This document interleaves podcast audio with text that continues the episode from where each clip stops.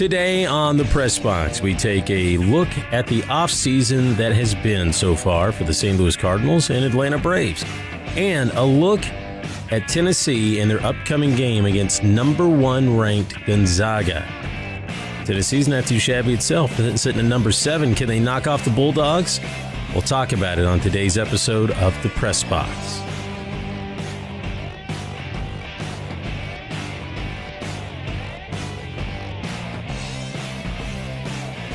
While a meaningful baseball game hasn't been played since, well, the end of October, baseball is still very much active throughout the winter.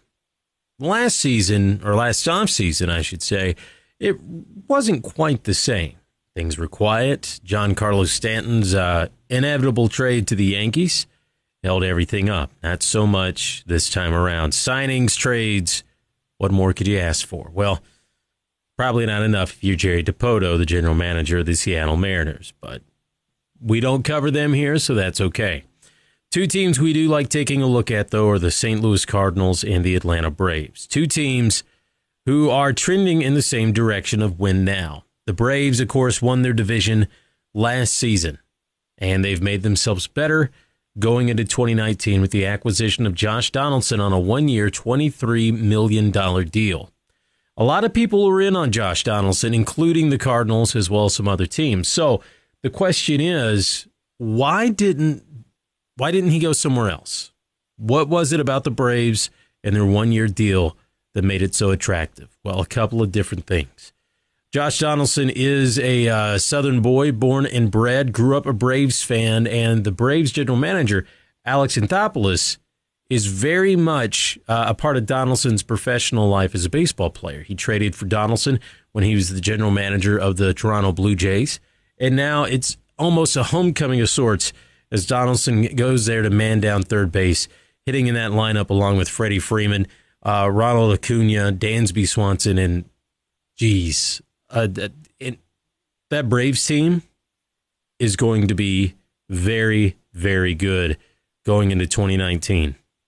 Of course, a lot of Braves fans have the same question that, well, the other 29 uh, teams fans do. What about Bryce Harper? What about Manny Machado? Would they make the Braves better?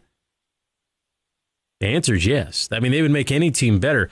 But Alex Anthopoulos has, has come out and said that he is very much against the idea of handing out a 10 year deal for either Machado or Harper or anybody, really. Long term deals rarely work out. And I have to say, he's right. So what you end up doing, what you end up weighing is the value that the player brings you on and off the field, his age, what he's done so far.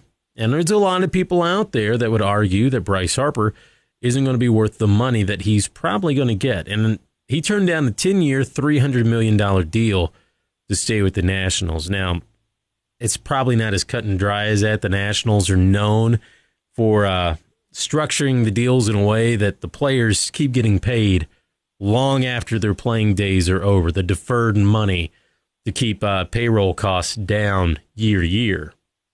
You have to think that's eventually going to catch up with them, though.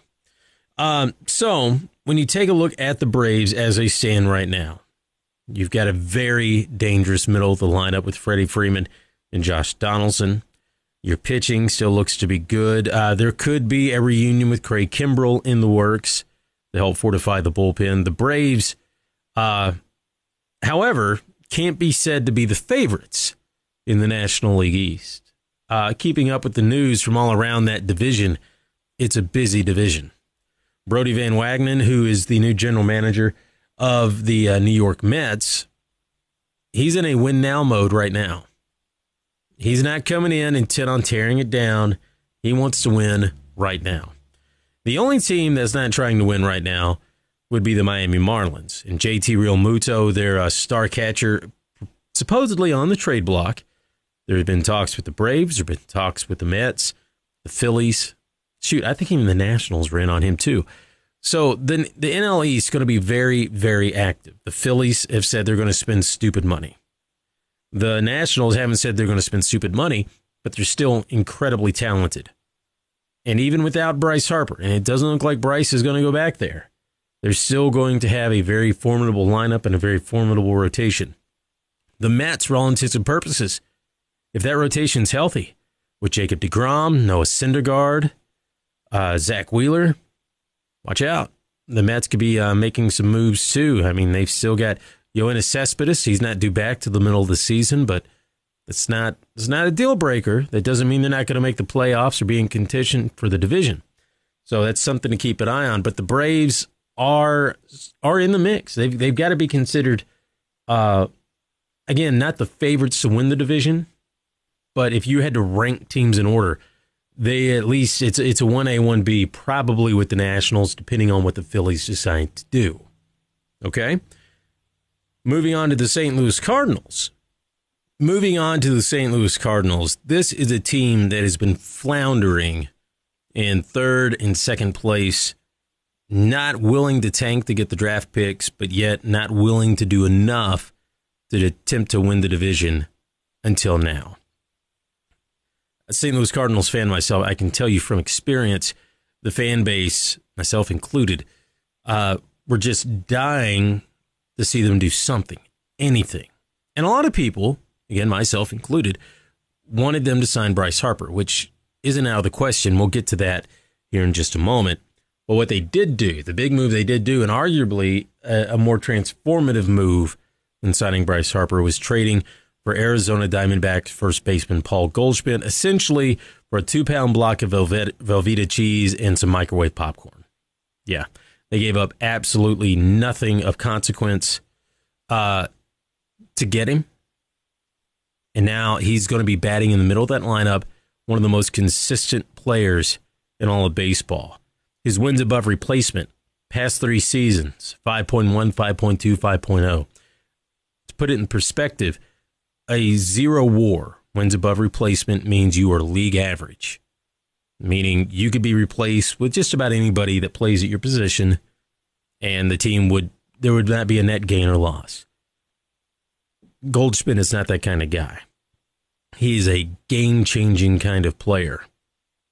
His career slash line his, in his first full year 297, 398, 532 wasn't an outlier. There was no sophomore slump. On average, for his entire career, he's batting close to that 290, 389, 533 for the past season. Sorry, I said his career, past season and he's played in at least 155 games in five of those past six years. 31 years old, though, so uh, the age definitely going to be a factor. The Cardinals trade for him with the uh, hopes of extending him, much in the same way they did with Jason Heyward with the Braves uh, a few years back. The difference this time, though, is Paul Goldschmidt seems much more of a Cardinals type player, that head down hustle kind of guy. Um, so when people talk about extending uh, Paul Goldschmidt and what it's going to take, uh, he's going to want to get paid. He's absolutely going to want to get paid. Question is, what do you pay him? How long do you keep him on for? 31 years old. We all know, no matter what sport it is, once you pass that 30 mark, it's, it's it can be a downhill projection. Look at Albert Pujols with the Angels. Signed with the Angels uh, right before he turned 32 years old. And I know there's some question about his age and stuff, but we won't get into that. Let's just assume he's telling the truth and uh, the decline was was a slippery slope. He is not the player he was when he was with St. Louis. The same thing could happen with Paul Goldschmidt theoretically. So again, how many years? How many dollars? What do you do? Well, when you think about it, and you think about the value that he's providing you, you're probably looking in the neighborhood of five to six years, and he's going to have to get paid. This ain't going to be some $15 million a year deal. That's what he's on right now you're probably looking at anywhere from an average annual value of 25 to 30 million dollars a year. So let's just say 5 150. It's going to be close. It's going to be close to that. Might be a little bit less, could be a little bit more depending on how he does. But he supposedly he has said that he would like to uh, he would be open to an extension in St. Louis. So how does this affect that team? How does St. Louis look going forward as they look to compete with the Brewers and the Cubs. The thing that's going to win the National League Central Division, oddly enough, is a traditional view of the sport. Who has the best pitching? No, it's not going to be who can hit the most. Uh, the Cardinals were already hitting a ton of home runs last year. Goldschmidt's going to just make that even bigger. The Brewers can hint. They have the MVP with uh, Christian Yelich. And of course, you got the Cubs with Rizzo and Brian Contreras and Schwarber and their whole host of other young guys. How do the Cardinals get set apart from the other two? Well, they're going to have to go and sign a, a top end reliever or trade for one. And Craig Kimbrel is the guy that keeps popping up for the Cardinals as well as the Braves. Now, the problem with Kimbrel is, is he's asking for a six year deal. Six years. And I can't have to tell you that a six year deal is probably, you're probably looking at about $120 million for Kimbrel. Six years, he's probably wanting that $20 million range. That seems a bit pricey for the Cardinals. They could do it. Their, their payroll is absurdly low going into the next five, six, seven years. It's probably not a smart move, though, given injury concern, age, wear and tear on the arm. They say the pitcher's arm is probably the most valuable commodity in all of sports. And you have to admit it's true when you look at the money that they, they spend on it. So where else do they go? Oliver Perez, maybe? Cody Miller? Not Cody Miller. Andrew Miller. What am I thinking? Andrew Miller uh, who's a free agent. A little bit uh, on the risky side as well. You got Zach Britton, who's uh, coming off uh, Tommy John surgery. So where do they go? You can sign Harper. You could go trade for Goldschmidt. You could go sign Michael Brantley.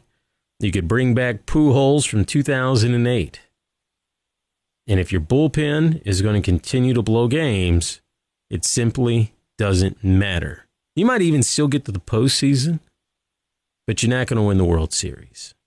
Absolutely not. October is won with pitching. You get to October with hitting, but pitching is what gets you to the World Series. So the Cardinals still have some work to do. Goldschmidt, uh, very, very nice acquisition for the Redbirds, but they still need a left handed bat to balance out the lineup. They still need uh, a strong bullpen piece to uh, help solidify that squad.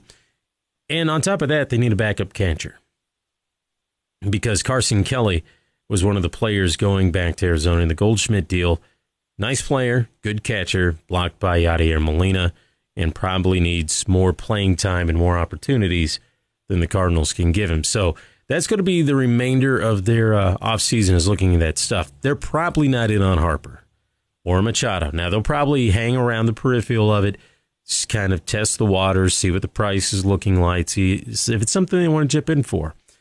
But I think they're probably going to try to re-sign Paul Goldschmidt and kind of keep the band together. With the they have so many pending free agents at the moment, barring an extension with Goldschmidt at the end of 2019. The Cardinals are set to lose Mike Wacha, Miles Mikolas, who was their best pitcher last year, Marcell Ozuna, who they got from the Marlins in a trade uh, after the 2017 season and Paul Goldschmidt. So your three and four hole hitters out, gone. Your best pitcher, gone. And uh, one of your number three, number four pitcher, gone. They got to win now. They got to sign these guys, uh, the guys like Goldschmidt, maybe Ozuna now. Pitching, I would like to see Miles Mikolas stay around. Wacha, man, he was good in 2013. He was so good in 2013. And then the uh, the injury bug got him, and he hasn't quite been the same since. So we'll keep an eye on the uh, the rest of the offseason, the baseball winter meetings getting geared up to uh, begin on M- Monday, maybe Sunday night, but definitely they're going to begin in earnest on Monday in Las Vegas. Coincidence that it's Bryce Harper's hometown? Probably not. Uh, will he sign? Will Machado sign? I don't know. We'll have to wait and see. And real fast on their markets. I've heard absolutely nothing about the Manny Machado market except that the White Sox and the Phillies have kind of been sniffing around him.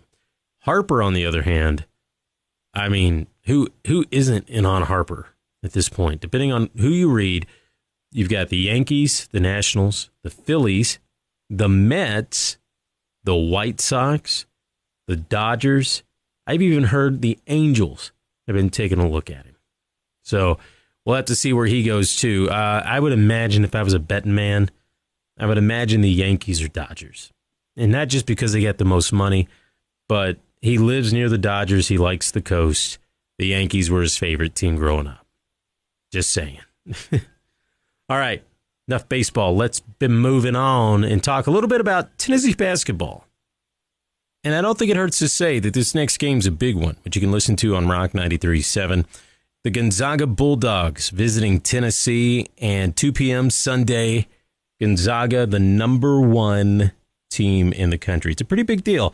And now let's face it, the Vols this year, no stranger to playing really good teams. They took Kansas, the number two team in the country, to the wire in overtime uh, over Thanksgiving. And it, if it weren't for some late game mistakes, Tennessee probably was going to win that game. So, how are uh, things going to shake out against Gonzaga? Well, Tennessee uh, is going to have to continue to develop the inside presence. That was one of their issues during the Kansas matchup. They settled for too many three point shots, and it was clearly, clearly stated by head coach Rick Barnes after the game. He said, The fact we took 27 threes really bothered me a lot because we didn't do what we asked them to do.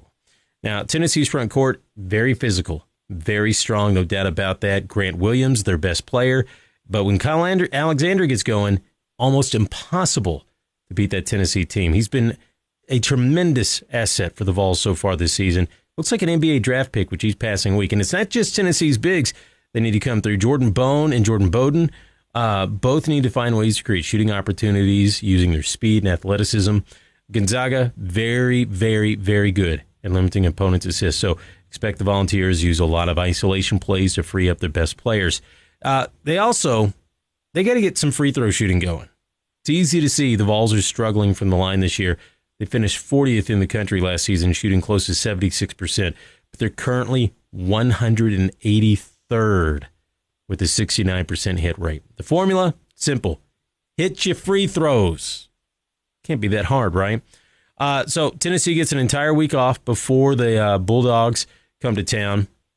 Uh, it's going to be an advantage for the Vols. Gonzaga also very beat up, missing one of their best players in Killian Tillie.